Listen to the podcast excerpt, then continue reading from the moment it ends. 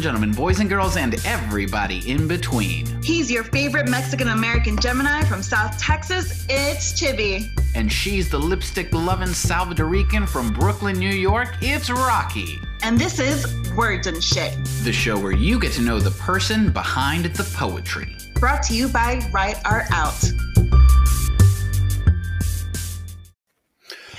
Rocky! Hey Timmy, hi. How you doing? I mean, we we doing what we can do to get by, right? You yes. looking mighty fabulous back in your Brooklyn home with your exposed brick and all. Pero on purpose, ¿verdad? Pero on purpose. so they can charge you extra. No, I'm kidding. Yes, yes, we really do. Um, no, it's actually really nice to be home. Um, I think this is going to be the first show that I'm doing in Brooklyn. Um, it only took seven episodes for me to finally be here and not to put my intro. That's fine. That's fine. You manifested it. It came to be, right?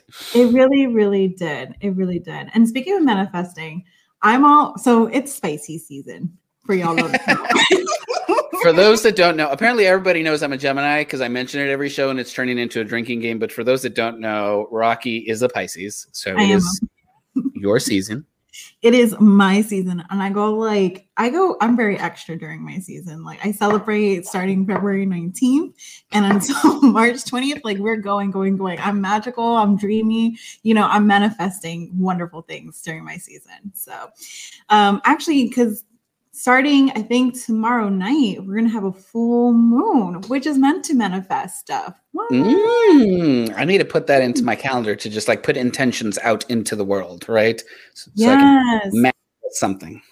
Yes i do. I love like during the full moon, like I really try to center myself, um, try to be very intentional and very honest with myself, right? Mm. Um, I always think about like I, I sage, I like, you know, I make sure to like shower in this like full moon, bask in that energy, because um, everything is intentional, right? Mm. Everything is super intentional. So I know this probably is like your first full moon that like someone's telling you like manifest. What would you manifest for yourself uh, during the next couple of weeks?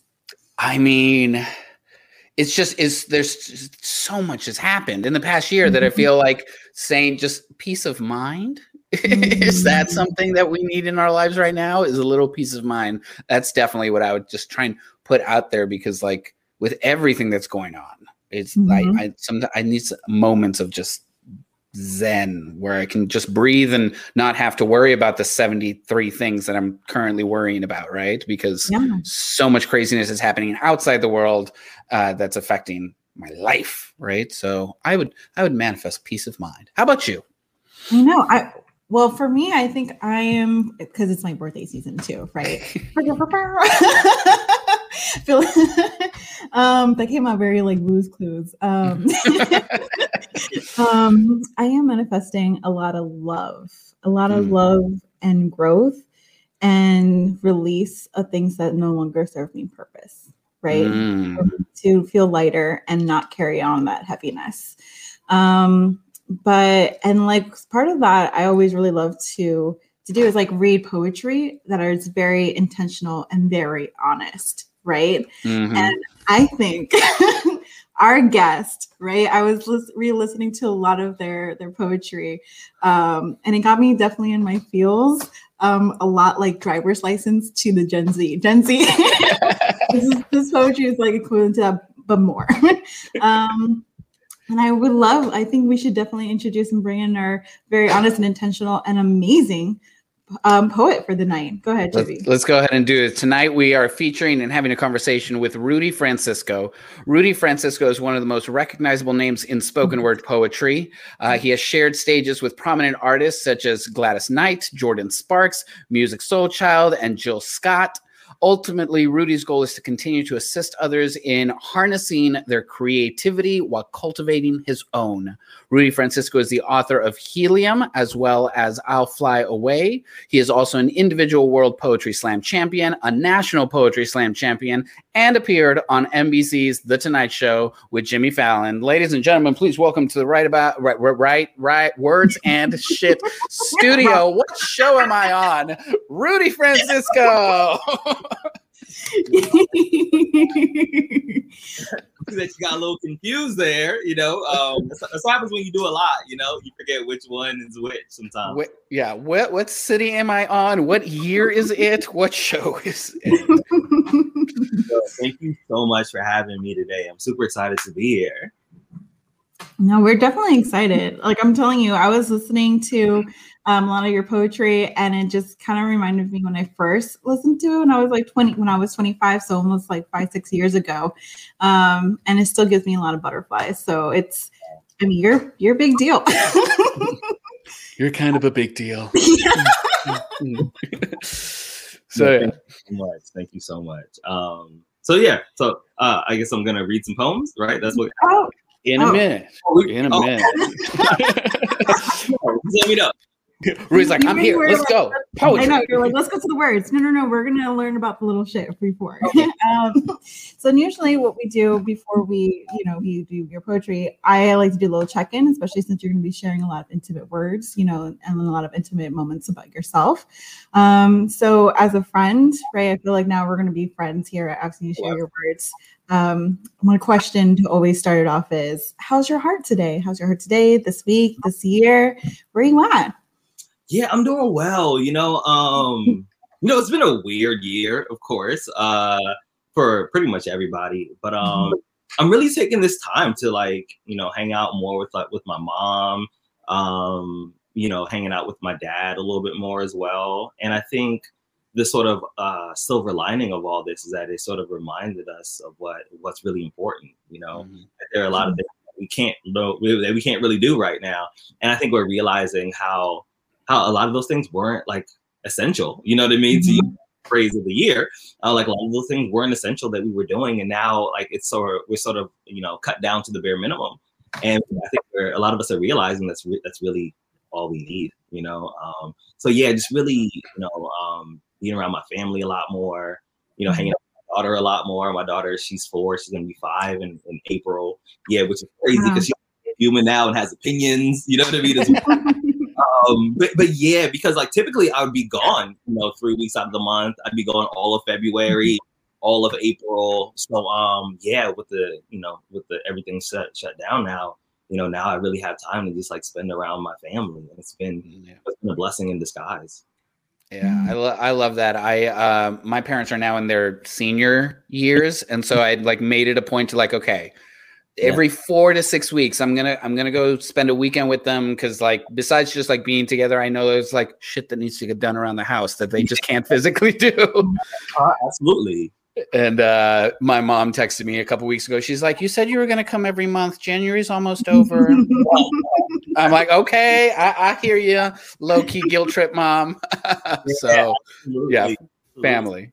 Yeah yeah because i'm also at that age where you know my parents are getting older and they need a lot more assistance. You know, so so yeah, just, you know, trying to be there for them. You know, in ways that I probably wouldn't be able to do if I was traveling.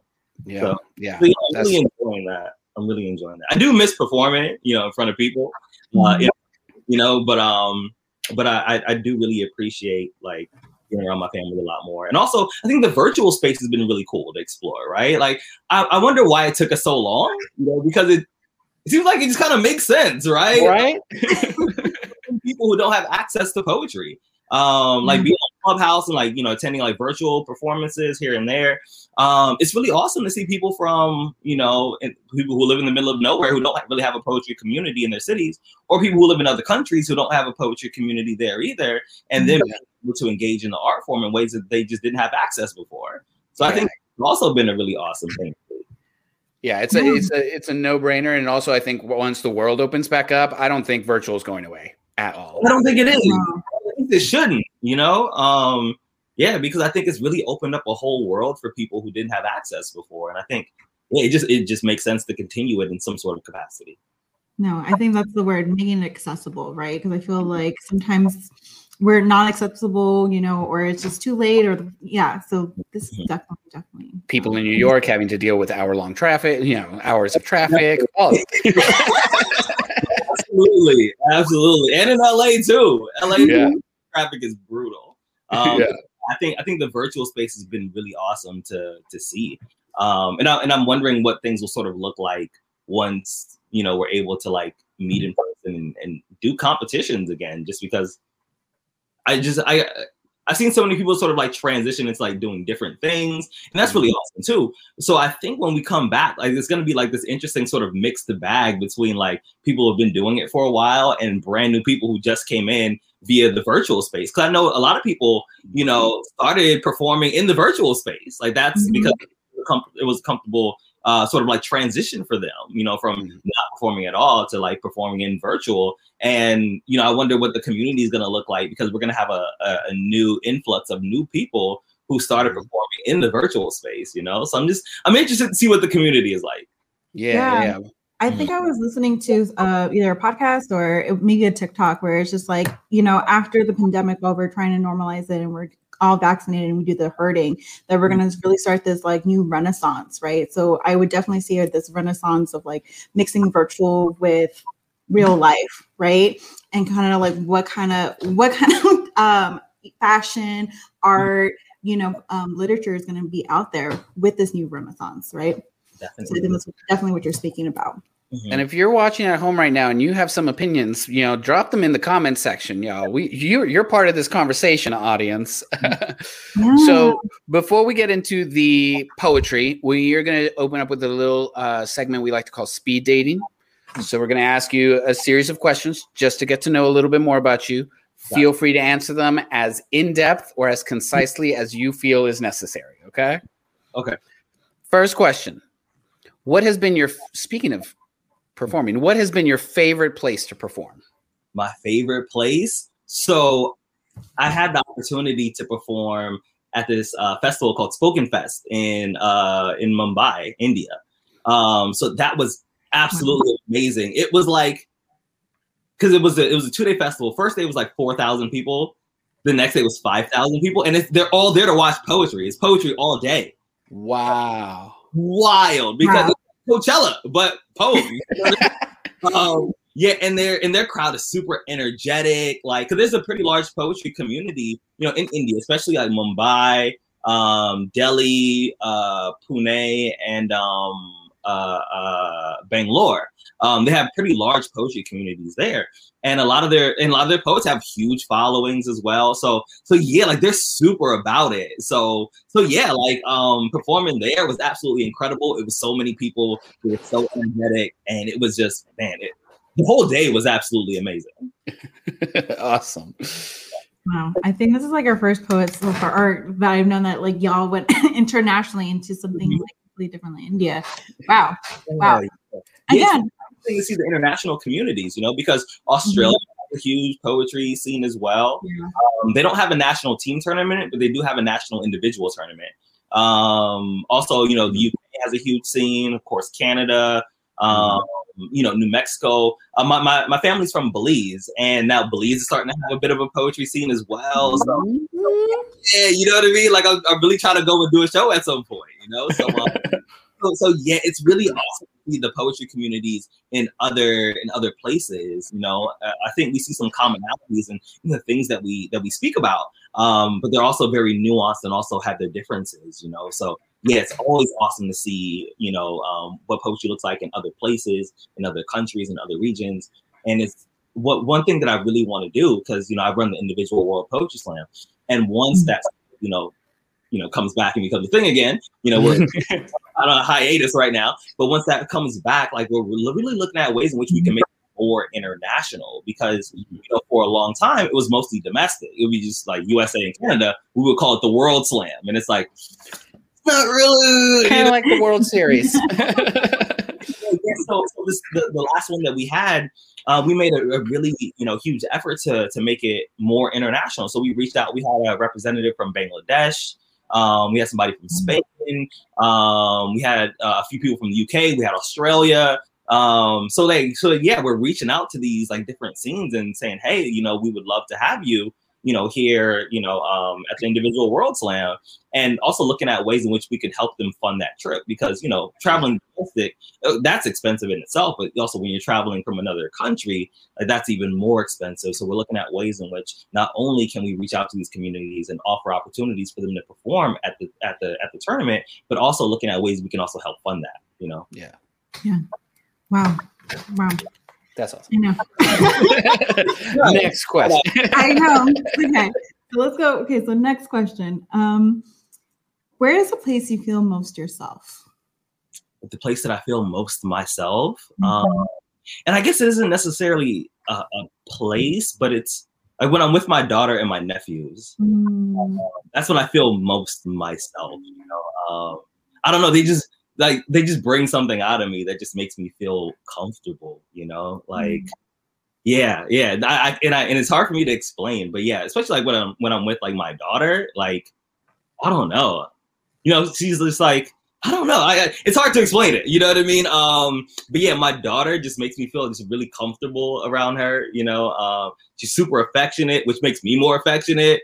Um, like I've gotten a whole lot more emotional since I've had a kid. You know, like yeah, like emotions that I didn't even know that I had. Like one time, Oh my god. I'm watching this uh this nature show, right? And it's a nature show where this is I forget what what species of lizard this is, right? But they like have they like um they they plant their eggs like on the shoreline and they go inland, and then once they like they have to like the babies have to like walk inland, right? But around the like there's snakes who like know that this is happening, and they're like trying to eat the babies as like they walk, you know, into into inland, and I'm like losing my shit. Like I can't, I can't handle it, right? Like I had to cut it off. I was like, man, you what I mean? Like I'm so emotional. I was like, yo, these fucking snakes, you know what I mean? Like, but um, but but yeah, like my daughter's brought out emotions in me that I didn't even know that I had. So so Yeah. yeah, I feel most comfortable around her.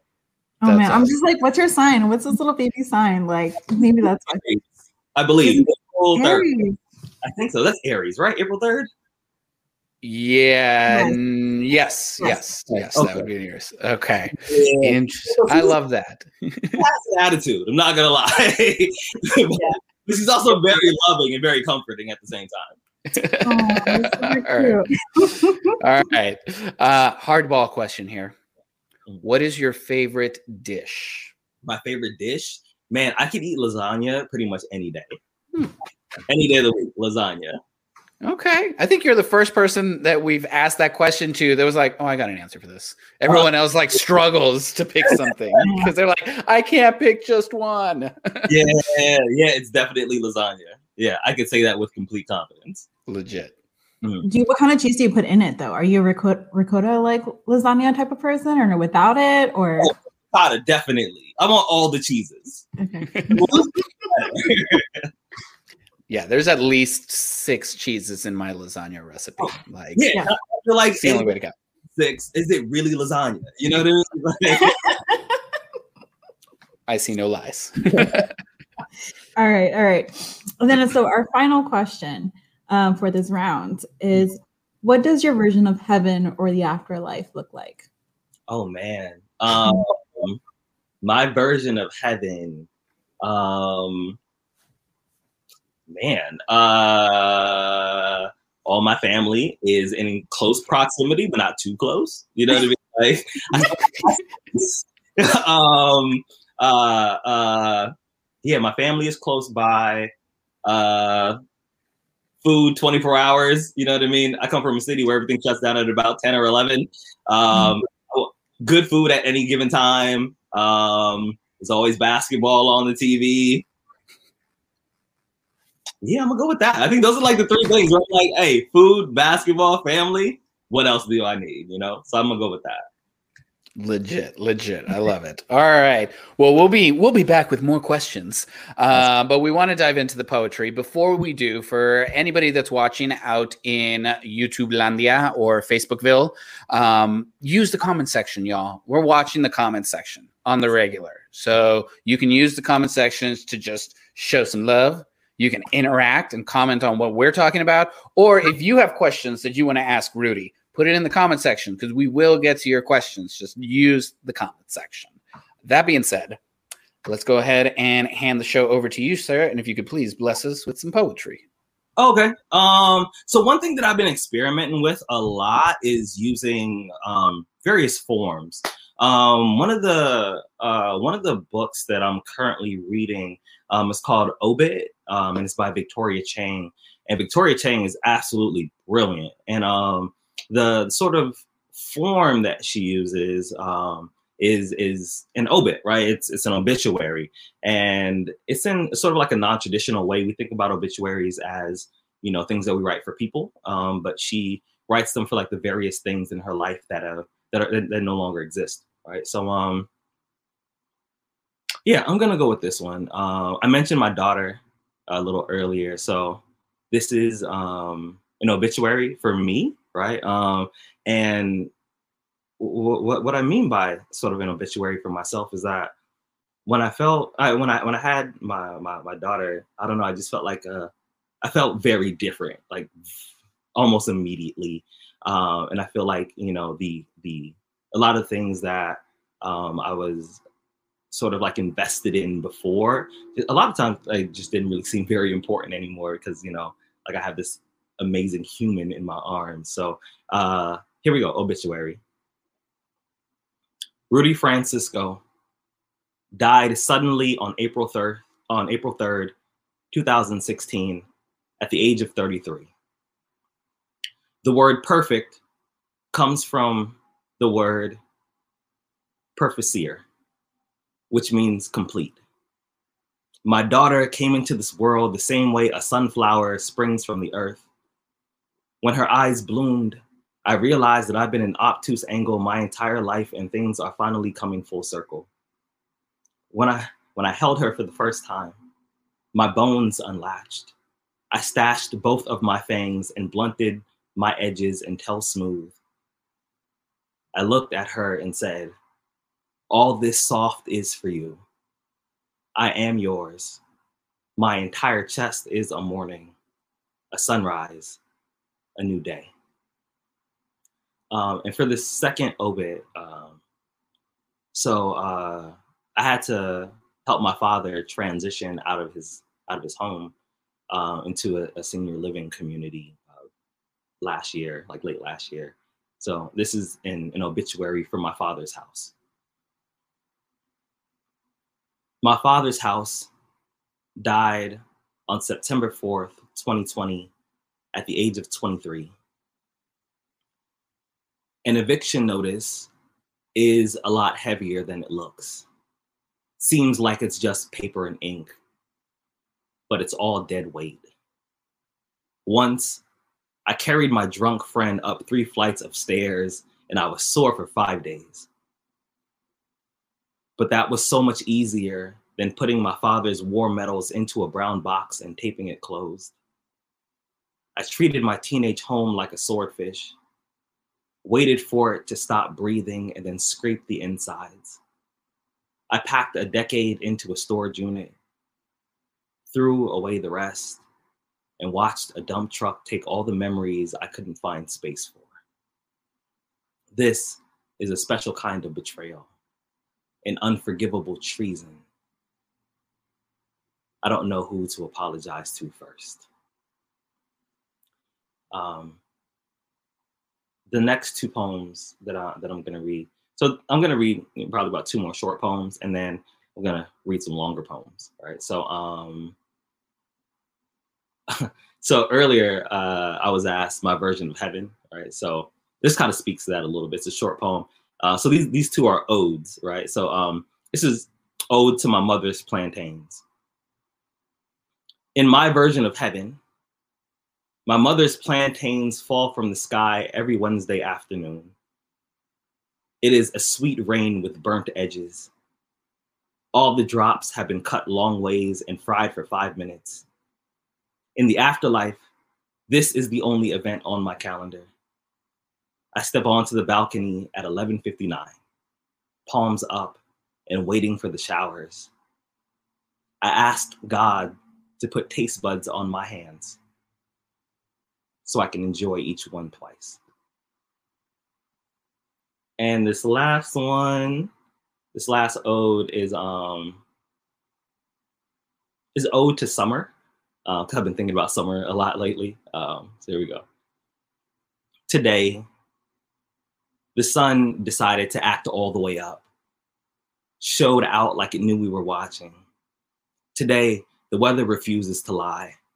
It's been 100 all week, and my sweat glands are having trouble dealing with the truth. But what I know is this of all the things that want to kill me, the temperature is least likely to succeed. So I wipe my forehead, drink something cold, and I watch the sky slip into something more comfortable, something that will make the clouds wish they didn't leave so soon. All right, so um, so this next poem that I want to read, uh, it's called "Drowning Fish," and I've been thinking a lot about like my mental health, um, and and I've been thinking about a lot how uh, how I often say that I'm fine even when I'm not, even when I'm struggling, and how we how so many people also do this as well. So, um, poem. During the winter of 2015, the residents of Hampton Bay, Long Island woke up to what they say was the worst smell they had ever experienced. Um, mysteriously, overnight, a thousand fish had died in the canal. And after thorough analysis, they found that the oxygen levels in the water were too low and all the fish had drowned. Uh, upon hearing the news, many had questions like, How does a fish drown? Don't they have gills? Don't they have a fin and a tail? They said things like, Aren't they built to survive in that environment? And perhaps this is the best analogy for my depression. Um, this angry deity, this jealous God, uh, this thirsty shadow that wrings my joy like a dish rag, turns every conversation into a conveyor belt that always begins with the phrase, You look tired today. To be honest, Getting out of bed has become a magic trick, and I'm probably the worst magician I know. This sadness is the only clean shirt I have left, and my washing machine has been broken for months. When people ask me how I'm doing, I want to say my daughter's four years old and I'm still not sure if I'm a good father. I want to say that my dad has been diagnosed with dementia. There might be a day when I walk in the room and he doesn't recognize me, and I've always wanted us to start all over, but I guess you got to be careful about what you ask for. I guess when you pray for something, you have to be a little more specific. I want to say that that crickets have been known to eat their own wings, and I too have a tendency to destroy what helps me get off the ground. I really want to say that I'm not in a good place right now, but that's not a polite answer. So instead, I pretend it's Halloween. I jack lantern my face into something acceptable, and I tell others I'm fine until it sounds like the truth. But sometimes there's a help me chained to the ankle of an I'm doing okay. Sometimes I'm fine is the quickest way to say I don't want to talk about it. Sometimes all the oxygen in the room becomes water. I feel like I'm sinking to the bottom, like I'm like I'm running out of air. But I made a promise to myself that I won't be another drowning fish, that I will not die in this canal. I heard that if you just take a deep breath and, and relax, the human body will naturally float on top of the water. So I breathe and I tell myself that it's gonna be okay. I, I cry, but I tell myself that it's gonna be okay. It's gonna be okay. It's gonna be okay because I know there is a better version of me somewhere in the future. He is staring at this moment right here and he is saying, Rudy, thank you for not giving up on us. A few days ago, I was reading and um, I saw a run on sentence and I thought, you know, like it could have just ended right there. But it found a reason to keep going. I smiled and I said, well, same. Thank you. Thank you. Um, yeah, that was like a, a really tough poem to write. It took me a while. Um, just because a lot of times like I don't really talk about my own mental health. Um, but yeah, I felt like I, I, that was a poem that I that I really needed to write. Uh, the second poem, um, it's about my dad and my daughter, and I feel like it's not done yet, but I also don't know what else to do with it. Um, so I'm gonna I'm gonna read it. Let me pull it up real quick.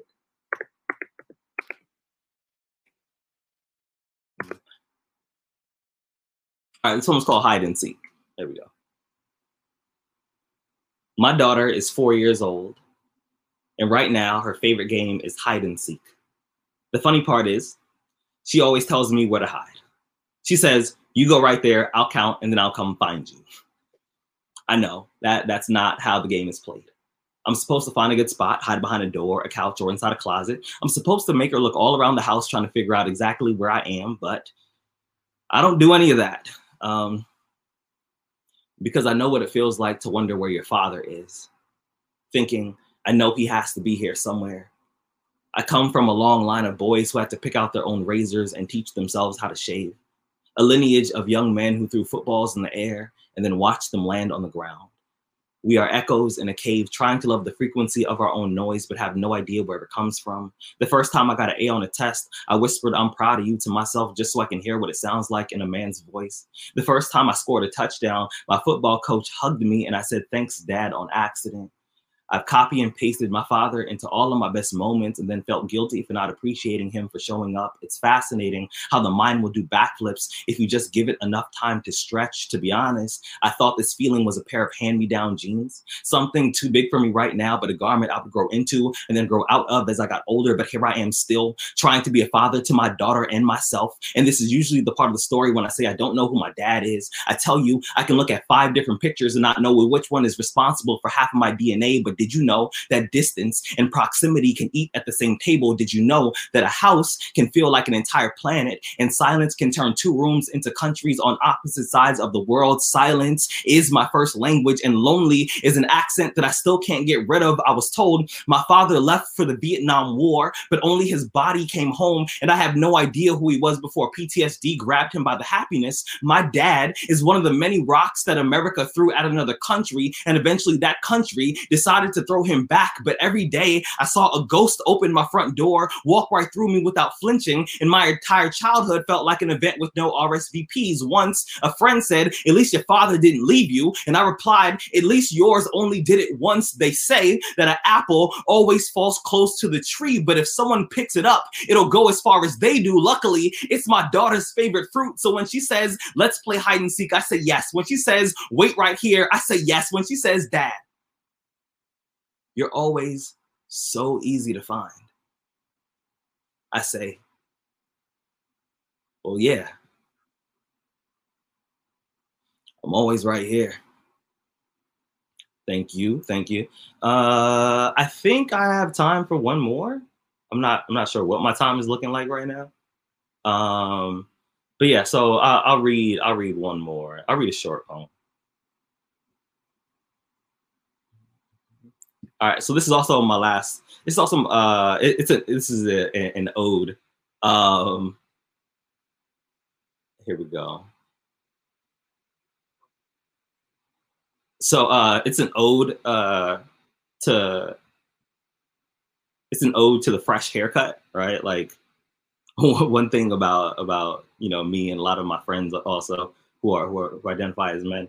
Um, like when we get haircuts, it's like the best thing in the world for us. You know what I mean? Uh, so so yeah, here we go. Ode to the fresh haircut. There is something remarkable about you. Maybe it's the clean edges, or the flawless lineup, perhaps the taper, or the way the fade sunset blends from a number three until skin. You turn all surfaces into mirrors, and we search for ourselves on everything shiny enough to hold a reflection. You're a reminder that our aunties weren't lying when they kissed us on the face and said we were handsome. You hostage all of my camera shy and make me want to be seen from every angle. Bless the harmony of the freshly oiled clippers. Bless the accuracy of the straight razor. Bless the rubbing alcohol and whatever they spray on our heads before we leave. My barber once told me as a kid, he wanted to be an architect or a magician I replied, somehow you found a way to become both. And that's my time.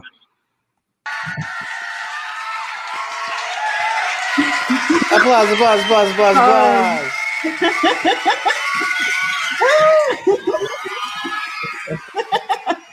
the virtual world we're navigating in, y'all. The virtual world we're navigating. I have so many questions now.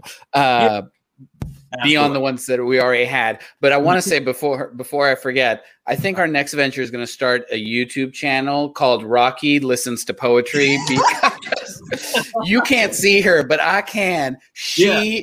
every emotion was happening and she was expressing it. I appreciate that. Thank you so much. It really was. It really was. I always tell like um the poet. So I, I love writing notes. So I had like already five pages of just like notes while you were writing. And then I'm just like, oh my God, I'm crying, laughing, just holding my chest. So it's great. Beautiful. Thank you. Uh, well, I want to start with a question that's been in my mind for a Mhm. moment. So your uh, your first book that you published was uh, Helium. Your first full length book, right? Was Helium, um, and then this new one that you just dropped in December, ding, Mhm. is called "I'll Fly Away." Uh, and then even before that, you had the title "No Gravity." So, like, bro, what's the deal with this floating motif? Why Yeah. do you hate the ground? yeah, a lot of people ask me that question, right? So, um, so for me, writing is is it's an escape, right? Um, Mhm.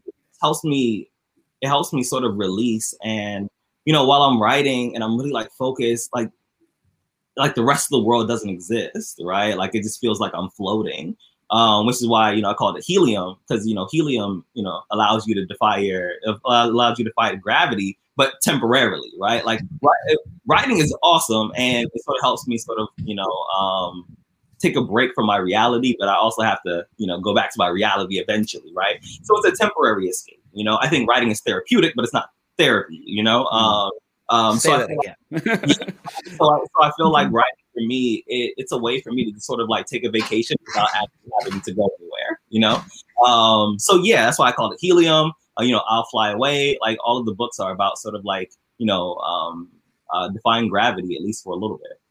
Oh man, that de- definitely like reminds me a lot of like Toni Morrison. Because when I was reading your titles too, I was like, oh, it's like very Toni Morrison esque, you know, magical realism with like especially like Song of Solomon, right, where the whole motif is just flying, right, or her quote like, "You want to fly, you gotta give up the shit that weighs you down," right. So you Yeah, were Yeah, definitely, yeah.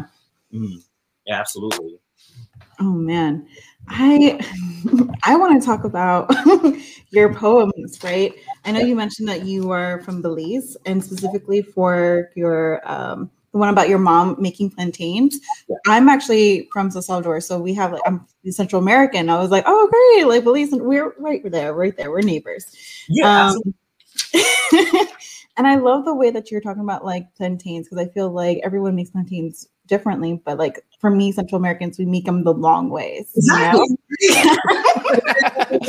Definitely. He's like the right way. exactly. you gotta caramelize. Same. oh my right way, but if I had to pick one, long way. That's my favorite. You know what I mean?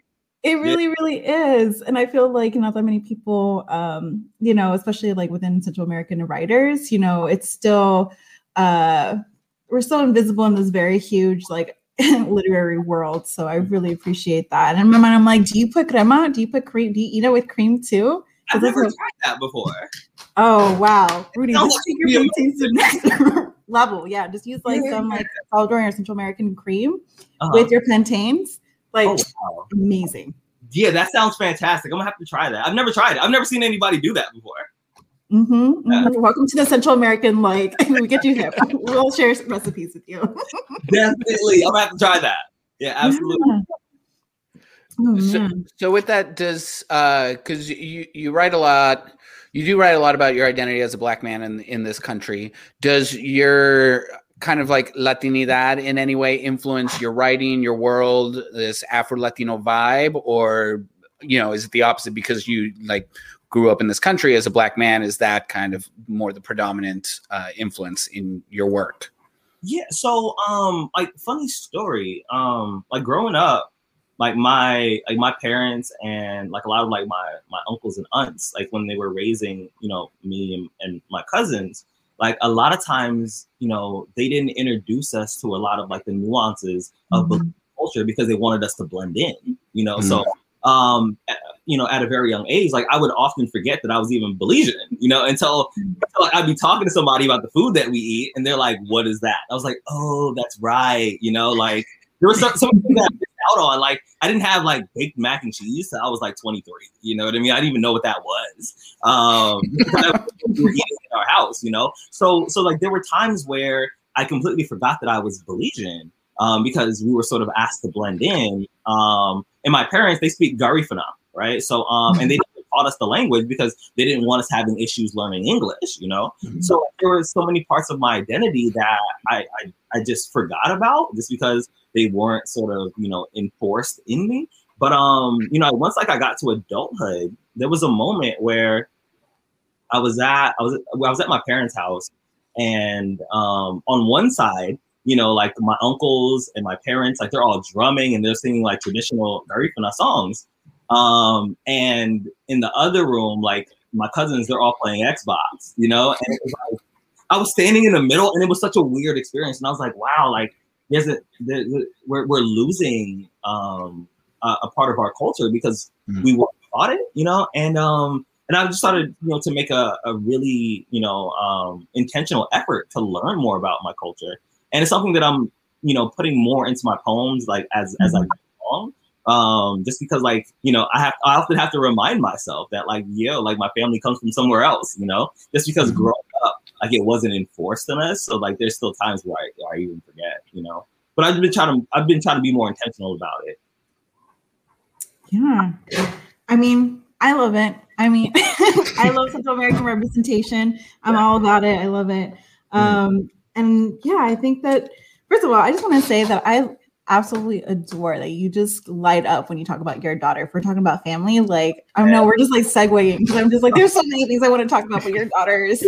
I don't even know what she looks like. I don't, I just know that she's adorable. oh, is she knows that she's adorable. Like I spoil her. Yeah, it's yeah. it's bad. Like my, my daughter's mother's like, you can't keep buying her stuff every day. And I was like, like what am I what am I supposed to do? You know? Like she, she points at something. I was like, all right, get it, you know? And I know this is not probably what I should be doing, but I, I can't help it. Like she's she's spoiled. Yeah, mm. no, I think it's great to especially see like your transition of how I was introduced to you is with your your love poem. Um, it's just like to the girl from Starbucks oh, that's okay. like on your block, and how you're like, I don't write love poems, but every time you mention your daughter, it's just like a different type of love poem. Oh, but oh, I love how it's just like completely transitioned to this. I feel like a you know a dork, like yes, I don't know how to talk about like my feelings to this beautiful person to like this amazing person's in my life and i just only want to write about love poems about them. Definitely. yeah. Yeah. Yeah she has a whole section in the new book like yeah i write about her all the time. Initially i couldn't because it was so much that i just like couldn't figure out how to actually say it. Um mm-hmm. like now that we're in like year four going on five you know i'm finally you know really figuring out the language around it you know so yeah. it's been a good experience for me Good. So do you like have like specific poems that you actually read to her or do you write like poems just for her to understand or you're just well, I haven't done that yet actually. Um I write a lot of poems about her, but I haven't written anything specifically like for her yet. Mm-hmm. Um, that's something I want to work on though. Because mm. like a like a children's poetry book at some point. Mm-hmm.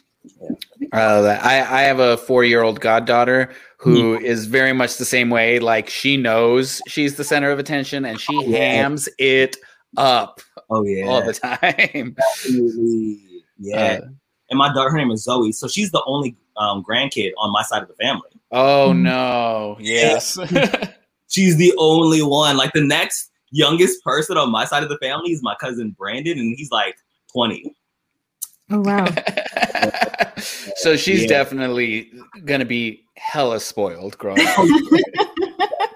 There's no way around. It. Yeah, like house when you walk in, it looks like she owns a daycare. It is like, like Zoe has two trampolines. It's crazy. It's it's too much. Yeah. well, let's let's talk about the book, the new book. You just released it in December. Uh, mm-hmm. You mentioned like there's a whole section that's just kind of devoted to your daughter, and you break up the the poem, the book into five five sections, right? And as I was going through it, each section almost had a feel like it was just like one long poem, you uh-huh. know. Uh, and one of the ways you do that is uh, you you create words mm-hmm. that mm-hmm. don't currently exist in the English language and give them a def, you know, and and uh, to define something that is currently undefinable by a single word, and that kind of helps. Like they all, one poem leads into the next poem quite seamlessly. Uh, so I guess my question is about process. When creating a book, what comes first? The idea for the book, or the poems? Do the poems come mm-hmm. first? You notice a theme, and then you start putting them together and filling in the gaps. Yeah, so that, that's a good question. So helium, I had most of the poems already, um, because they're in helium. In helium, there, there are a lot more of the performance poems in there. So um, I had I used those as sort of like a skeleton, and then created poems to sort of like you know tell a narrative sort of that connects them all. Um, but for I'll Fly Away, I'll Fly Away was mostly like written like as a book, you know what I mean? So um so yeah, so I, I wrote the poems just like you know as they came. Like I would just write every day and then just sort of saw what sort of matched and whatnot, you know. And um yeah, so I think with so with Helium, it was like poems first, then concept. But with I'll Fly Away, it was concept first, then poems. And um you know, like in, in I'll Fly Away, it sort of also reads as, as a bit of a dictionary, as you mentioned, for like words that don't exist already. And that's also something that comes from, you know, my parents, like English not being their first language, you know. Mm-hmm. Um, um, like my mom would always say, Oh, what's the word for that in English? And I wouldn't know, you know. My my daughter's mother, her parents are from Eritrea. Um, and so they, they speak Tigrinya. And you know, like when I'm around like her side of the family, like sometimes like her mom is like, she would say a word. She's like, but what does that mean in English? And a lot of times there wouldn't be one, you know? Mm-hmm. Um, and I've always just been fascinated about how, you know, at times English feels so limiting, but it's the only language that I know. Um, so the, yeah, I had to figure out how to create new words for the things that I didn't already have language for. That's so good. That's so good. I know. I I always love just like um just how people are just so creative, especially like what you're saying, this like in between of us being Spanglish but not, and like, and not Spanglish, but at least like come between two languages, right? And it's always really hard where we're stuck. We're like, well, we know this word and we don't know this word, you know? Um, so that's perfectly, perfectly great. Go ahead. I'm like, Chibi, I have like five questions in a row, so you continue. While you try and capitalize. Um, yeah. so then I guess my next question then is um about like publishing, right? Mm-hmm. So you your first four books, think four, uh, were very much self-published, mm-hmm. uh, and then you had Helium with Button Poetry, and then you went. Uh, you published this new one with Button also, who's kind of like primarily known for their work more in like the poetry video realm versus as a like quote unquote publishing house. Uh-huh. I guess what are what are kind of your thoughts on or feelings on traditional publishing presses and mm-hmm. going down that route of like submitting manuscripts mm-hmm. to try yeah. and like get that to happen?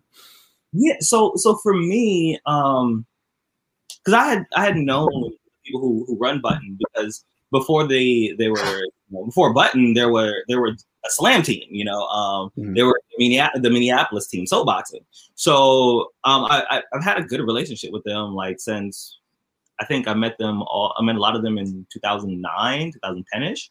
You know, and then you know when they started Button, and then they started the the publishing sector of it all. Uh, you know, they just asked me. They were like, "Hey, like, would you be down to do a book?" And at that time, you know, I had the chat books, but you know, like chat books are sort of like they're, they're low risk. You know what I mean? Like, oh, this isn't good. It's just a chat book. You know what I mean? Um, yeah. So, so when they asked me if I'd be down to do a book, like I was, I, I, I asked them, I was like, "Do you think I could do a book?" You know. Um, yeah. I also didn't really look at myself as a as a writer per se. Like I, I looked at myself as a performer. You know, mm. um, like a lot of my poems, like people wouldn't see them written down because I didn't even know how to format it so that somebody could read it in a way that would make sense, you know? Yeah. So um, you know, when they when they asked me about it, like I had a long conversation with them and I was like, I'm gonna need a lot of help, you know. Uh and they're like, hey, we can we can give you the help that you need, you know, we believe this can work. So I, I said, okay. And they were like, hey, send us your manuscript. And I was like, I don't have a manuscript, you know. they were like, okay, we're gonna assign you somebody that's gonna help you put together your manuscript. And they did that and um, Michael Mlekoday, who is a brilliant writer, somebody that I have a, a, lot of respect for. He was my first editor, you know, and he gave me a lot of tips, and I sent him, you know, versions of the manuscript, and he sent me feedback. And you know, a- after it was all done, I, I, had a product that I was really happy, you know, with. Yeah. So for me, um, like it was really a lot of it was just networking. I had already known the people who mm-hmm.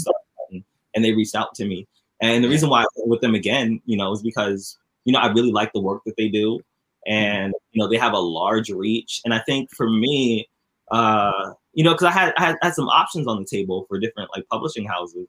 And and I really wanted to go with the publishing house that was gonna, you know, that that one was already invested in what I do, right? Because yeah. I consider myself to be a spoken word artist, you know, and um sometimes publishing houses they don't really know what to do with that really but but I knew that button, you know, this is where they came from. Like they they they know about slam, like they know about you know um, the the traveling poet life. They they run a venue.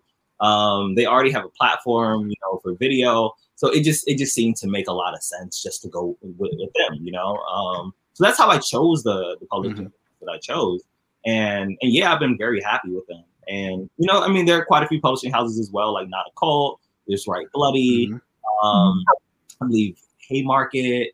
Um, yeah, there, there are quite a few of them out there. You just gotta find one that sort of, you know, um, that you trust and you vibe with. Yeah, that you trust, that you vibe with. So you know, a a, a, a company that's gonna really invest in you.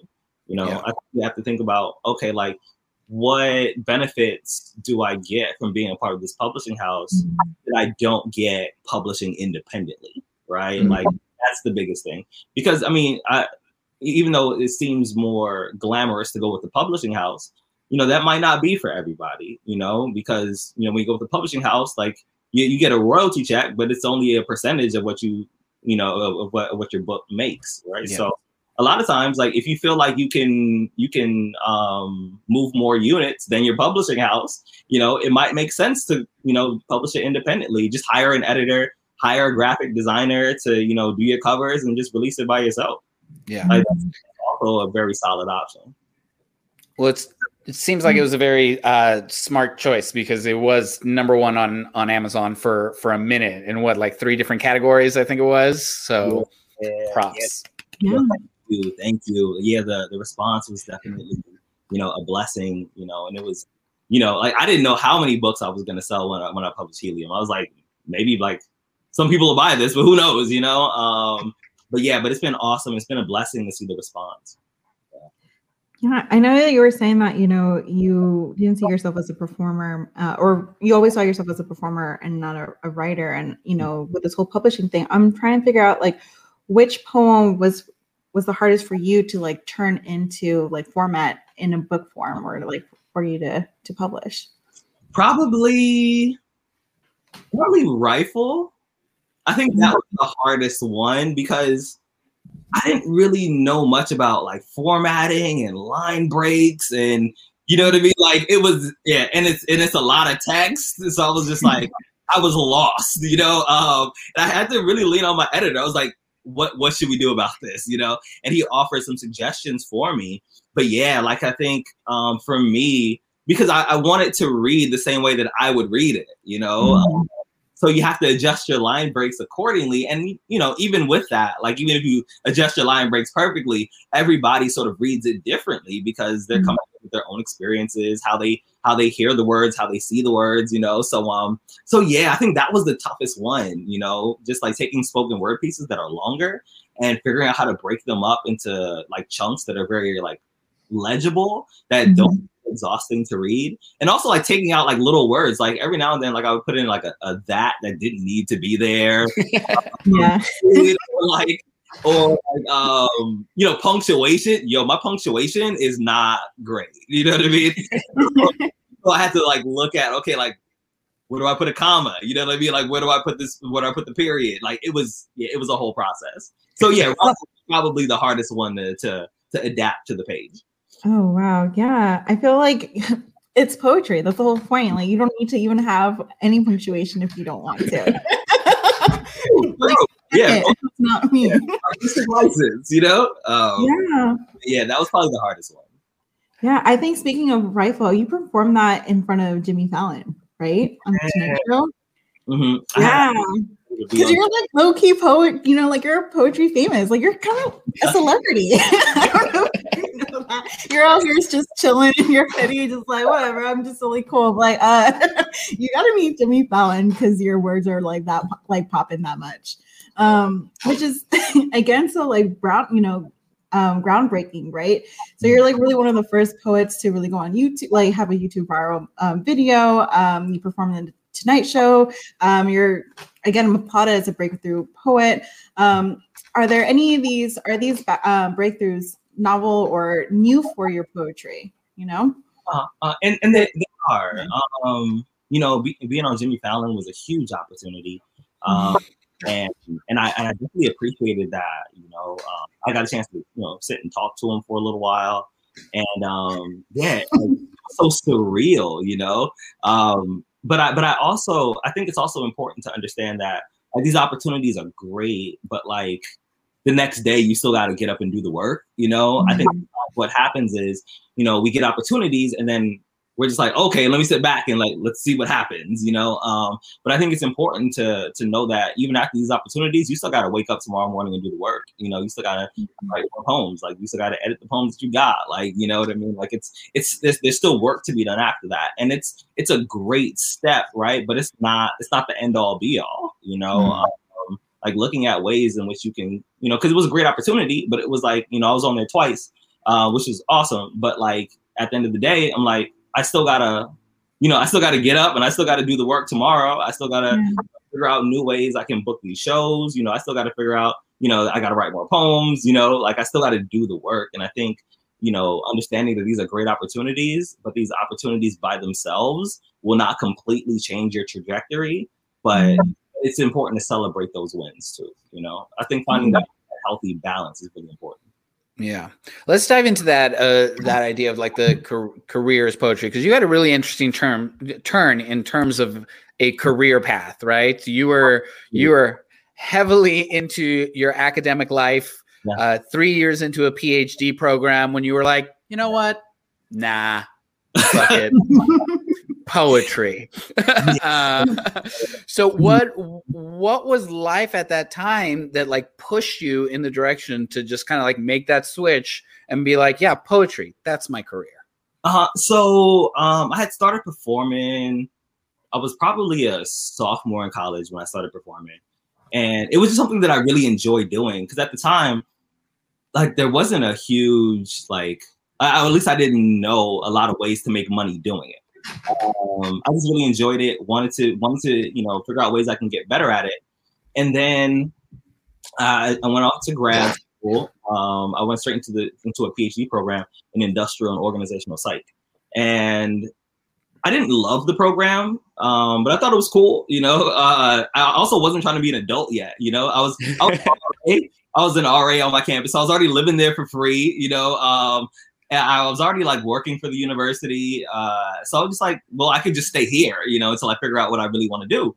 And uh, in sort of around that time, I started getting a lot of opportunities to perform more often. You know, like um, like I started doing well in our local slam. You know, I started going to nationals and doing fairly well. Started doing IWIPs and doing fairly well.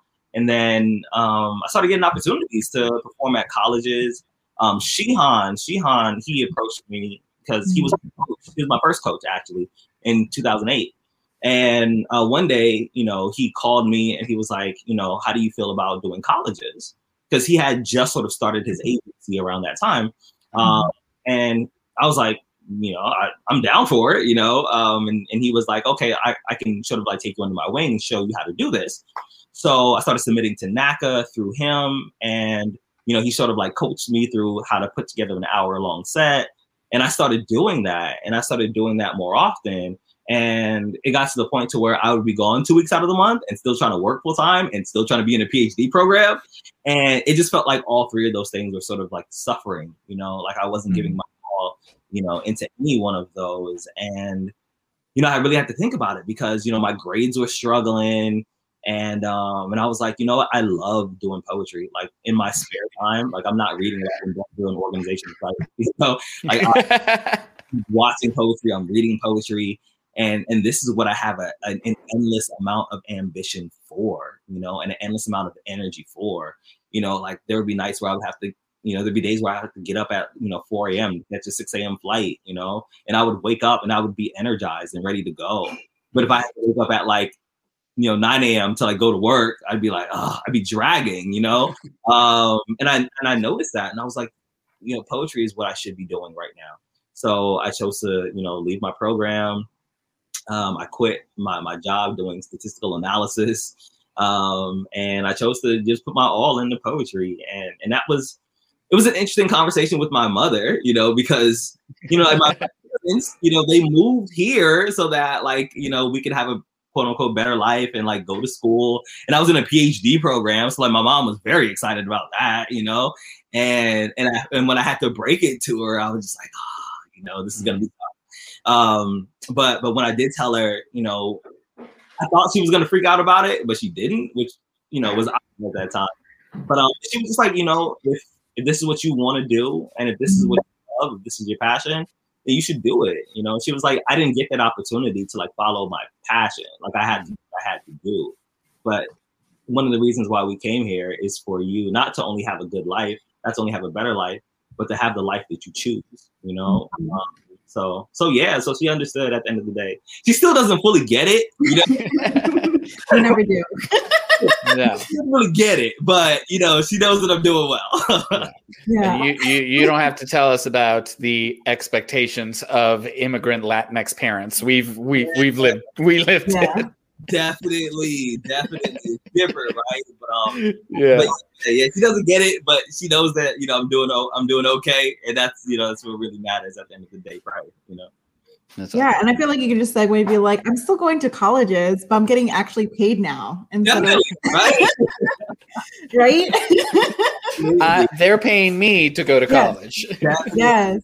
definitely. One of her coworkers is actually a fan of my work, and it's like, yeah, she talks to my mom about me all the time. so it's interesting. It's definitely interesting.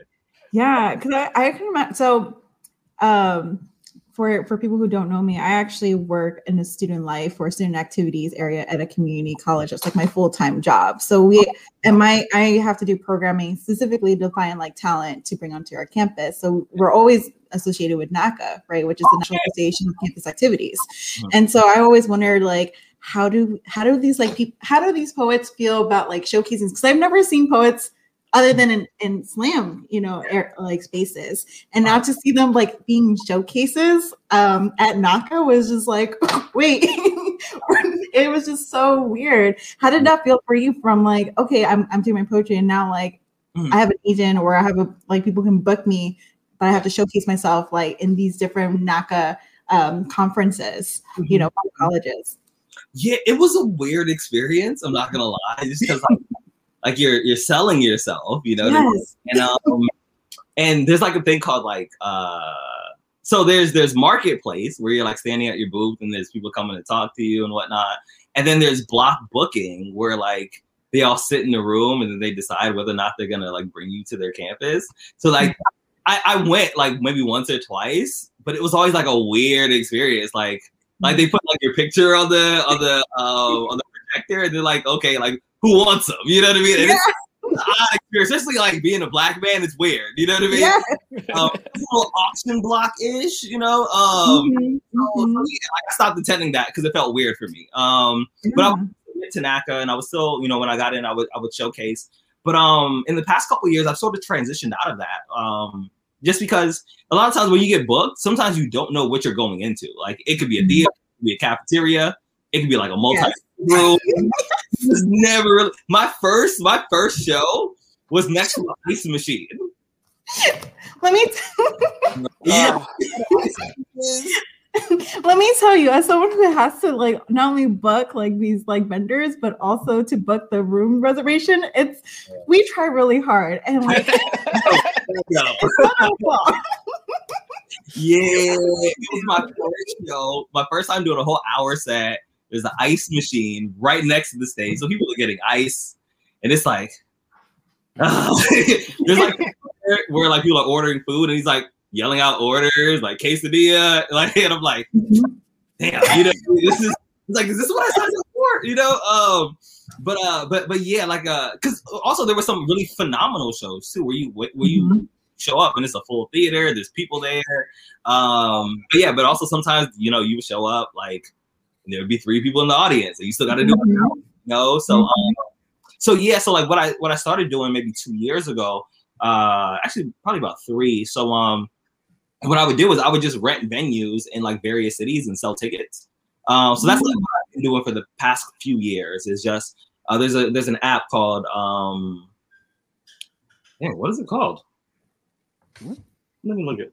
Uh, what is it called? It's uh oh Peerspace. Peerspace. It's like Airbnb but for venues. And uh, what I would do, like, I would just pick cities and you know just book venues and then like sell tickets on Eventbrite. Um, so yeah, I started doing that about three years ago, and that's sort of what I've transitioned into. Like I still do colleges every now and then, but um, but yeah, but that's like the the new thing that I've been you know trying to spend more of my time on. And navigating that in a virtual space has worked. How? so so yeah, so I, I had to pivot again, you know, um, because I, I, still do like the virtual college shows and whatnot. But um, what I've leaned more on in the past year or so, um, because I've also got into like the, the merchandising end of things. Like, you know, I find posters, I sell those uh like four times a year, and I sell them like six hundred at a time, and that's been doing really well for me. Um, also like the book is doing fairly well. Also, um, uh, I'm getting into like doing like crew neck sweatshirts and um, like I'm gonna be releasing like a couple jackets soon. So yeah, so really looking at the merchandising end of things and figuring out ways like I can, you know, sustain myself, but like also not really have to leave the house like that, you know? Yeah. Um, yeah. I feel yeah. like if you had a Rudy Francisco like bow tie, because I know you like to wear bow oh, ties. Yeah. That would be like definitely, definitely. I I Loki was like, do I need to dress up? He always has like a vest yes! and things like that. Like I think I need to. I think I need to dress up for tonight's show. And then the day just got away from me. Yeah. Same here. Same here. I was like, oh my god, like Rudy's gonna come here, and then I should wear a blazer. Like my hair should be a little better. and then he showed up. I was like, oh my god, great. We're gonna be like just chill and all that stuff. That's great. Rudy right. Francisco is nothing if not crisp and clean. Okay, Always. both in person and in his writing. Always. I try. I try. But yeah, that's awesome. Well, no, it's so great that you've been able to just kind of like navigate this career as a poet, pivot as needed, and uh, obviously you're doing really well for yourself uh, and uh, in your successes. So congratulations on all of that. Uh, Noir wants to say to inbox you whenever the sweatshirts oh. and the jackets drop. oh yeah, I got you. I got you. well, I just I just have one more question. Um, you mentioned earlier in terms of like the way that you kind of like categorize yourself. You you know like I'm a spoken word artist, right? That's kind of like uh, was your statement. Um, and we do this a lot, right? Like uh, Rupi Kaur is Instagram poetry. Oh. Buddy Wakefield is spoken word poetry. Like, mm-hmm. I guess my question is, do these labels even matter? And if mm-hmm. so, why? And if not, why not? You know, in your opinion. Yeah, because I think I think we often categorize ourselves sort of unnecessarily, you know, yes. um, because I think there was a point where people were more just like, okay, this is what I do, right? Uh, especially when you look at like, you know, spoken word in comparison to like what they call traditional verse, which I think is more because spoken word came before right? Um, mm-hmm. people they can write things down. So technically, spoken word to be traditional verse, but whatever, right? Yeah. For the sake of the conversation, we'll call you know uh, the more academic written style. We'll call that traditional work. So I think you know for a long period of time there was uh, a sort of um, you know there was like this divide between people who did you know spoken word and people who did traditional verse. And I think now what we're what we're seeing is that there there are more people who are sort of hybrids, you know, and there are people who do both very well. And then you know like we have what we call like Instagram poetry, but then there are people who do spoken word and there are people who do, you know, traditional verse and they also post on Instagram, you know? So I think like a lot of these titles when they were I mean they were very specific, maybe like five years ago, but but now like so many people are are are are, are crossing over and, and doing a little bit of all of those things. So yeah, I don't think those titles necessarily still stick, um, even though people do still use them often. Mm. I totally mm-hmm. agree. And it's one of those things where like I remember hearing the story about how like Patricia Smith was once introduced at a panel as the slam poet, you know, and it's like she's uh-huh. so much more than that. You know, like that would never happen these days, but this was uh-huh. a while ago. And it's like, yeah, you, it's this crossover between page and stage, right? Yeah. And uh-huh. how you can navigate both worlds and yeah. blend them. And I don't know if we need those labels necessarily anymore. Yeah, I think we often use them to say, "Oh no, they don't do what I do," right? Like that's what mm. I think we often use them almost as like slurs, right? Where it's like, "Oh, they're Instagram poets," because I've been called an Instagram poet like several times, and I was kind of like, ah, you know, whatever, you know what I mean? Um, but, but but yeah, I think we often use them as slurs, you know, where they're like, "Oh, they're spoken word artists," and it's like it's a way for them to say, "Oh yeah, they do something." That is less than what I do, right? Mm-hmm. they're Instagram poets. I think they people use terms like that to sort of take you know jabs at other writers. When mm-hmm. I feel like I feel like there's space for everybody, and it's fine. Like just do what you do, and you'll be okay. You know, you don't have to everybody else is doing, and you know, saying negative comments about the ways in which people write. Like if you you just focus on yourself and you know you do what you do and you work on excelling at what you do and you know taking advantage of the opportunities that come your way like you'll be fine. Mm, perfect. I love that. All right. I think that's a that's a good little punctuation on the show right? So. Just or no do what you do. no punctuations right? Uh, well thank you so much for this conversation rudy. Uh, it has been absolutely a joy to get to know you. Um, yes. if you could please just close us out with one last poem. Okay. Um I'll, I'll, do my honest poem. Like this is uh this is a poem that you know whenever I don't know what to do, this is the poem that I do. So here we go. I was born on July 27th. That makes me a Leo. Um I don't know what that means. I'm five foot six and a half. I weigh 175 pounds. I don't know how to swim, and I'm a sucker for a girl with a nice smile and clean sneakers. Uh, I'm still learning how to whisper. I'm often loud in places where I should be quiet. I'm often quiet in places where I should be loud. I was born feet first, and I've been backwards ever since. Um, I like ginger ale a lot. Uh, I've been told that I give really bad hugs.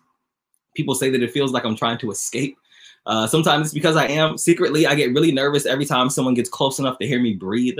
I have this odd fascination with things like sand castles and ice sculptures. I assume it's because I usually find myself dedicating time to things that will only last a few moments. I guess that's also why I tend to fall in love with people who will never love me back. I know it sounds crazy, but it's actually much easier than it seems. And to be honest, I think it's safer that way. See, relationships, they often remind me that I'm not afraid of heights or, or falling, but I'm scared of what's going to happen the moment that my body hits the ground. I'm clumsy Yesterday, I tripped over my self esteem. I landed on my pride and it shattered like an iPhone with a broken face. Now I can't even tell who's trying to give me a compliment.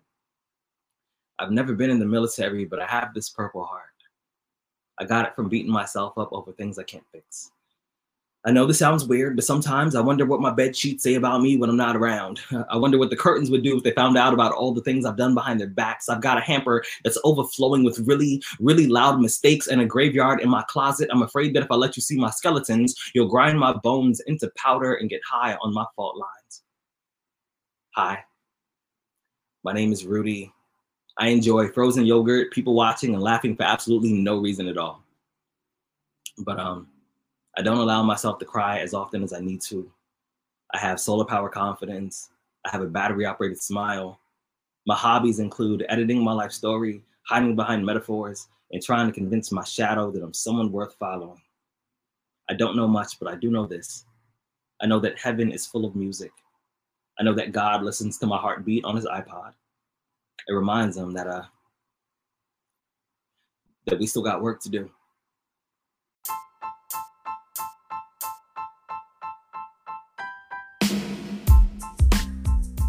Thank you so much for having me today. great. great. Okay. we were actually talking about that poem uh, yeah. when we were when we were planning for today's show. Yeah, awesome. So, thank you so much. So glad you closed us out with that one. Thank you. Thank you. Thank you. That was such a perfect. Thank you for for you. Thank you for coming out. Thank you for being amazing. Um, thank you for sharing your joy and your your shine, especially when you talk about your daughter. I'm still like obsessed that when you talk about your daughter. I'm like, yes, give me more, give me more. Um, thank you. I, I think your words and who you are is still a testament that it still hits. Like I've been really trying not to cry. it's so emotional. but thank you. Thank you for allowing my emotions to be released in such beautiful ways through your words. Yeah, I appreciate that. You're such a Pisces, Rocky. I really am. And it's my season. and I don't care. After all the emotions.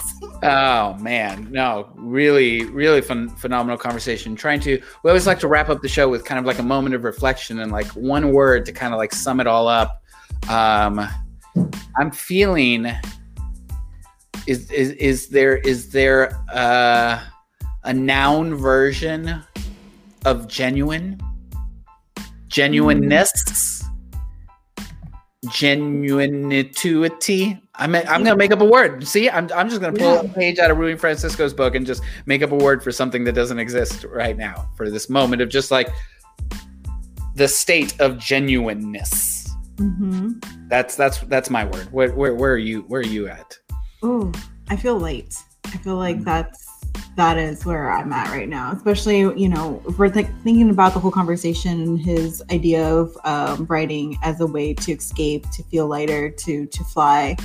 Um, I'm right there. I'm right there. I'm there. I'm ready to, you know, just float to this like full moon with all these beautiful words and affirmations and just emotions. And um, like I said, it's it's butterflies, it's flying, it's mm. being light, it's letting go of the things that weigh me down by mm. listening to him. Yeah. There you go. There you go. You too will fly away.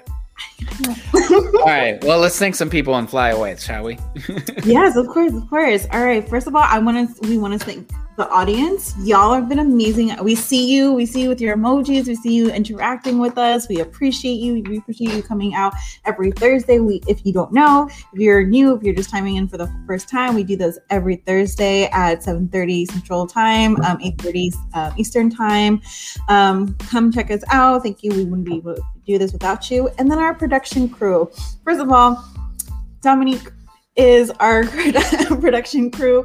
We've always I had a we had like a little uh meeting like Dominique one day you're gonna show your face so we can be like all the praise. But right now we'll settle for this.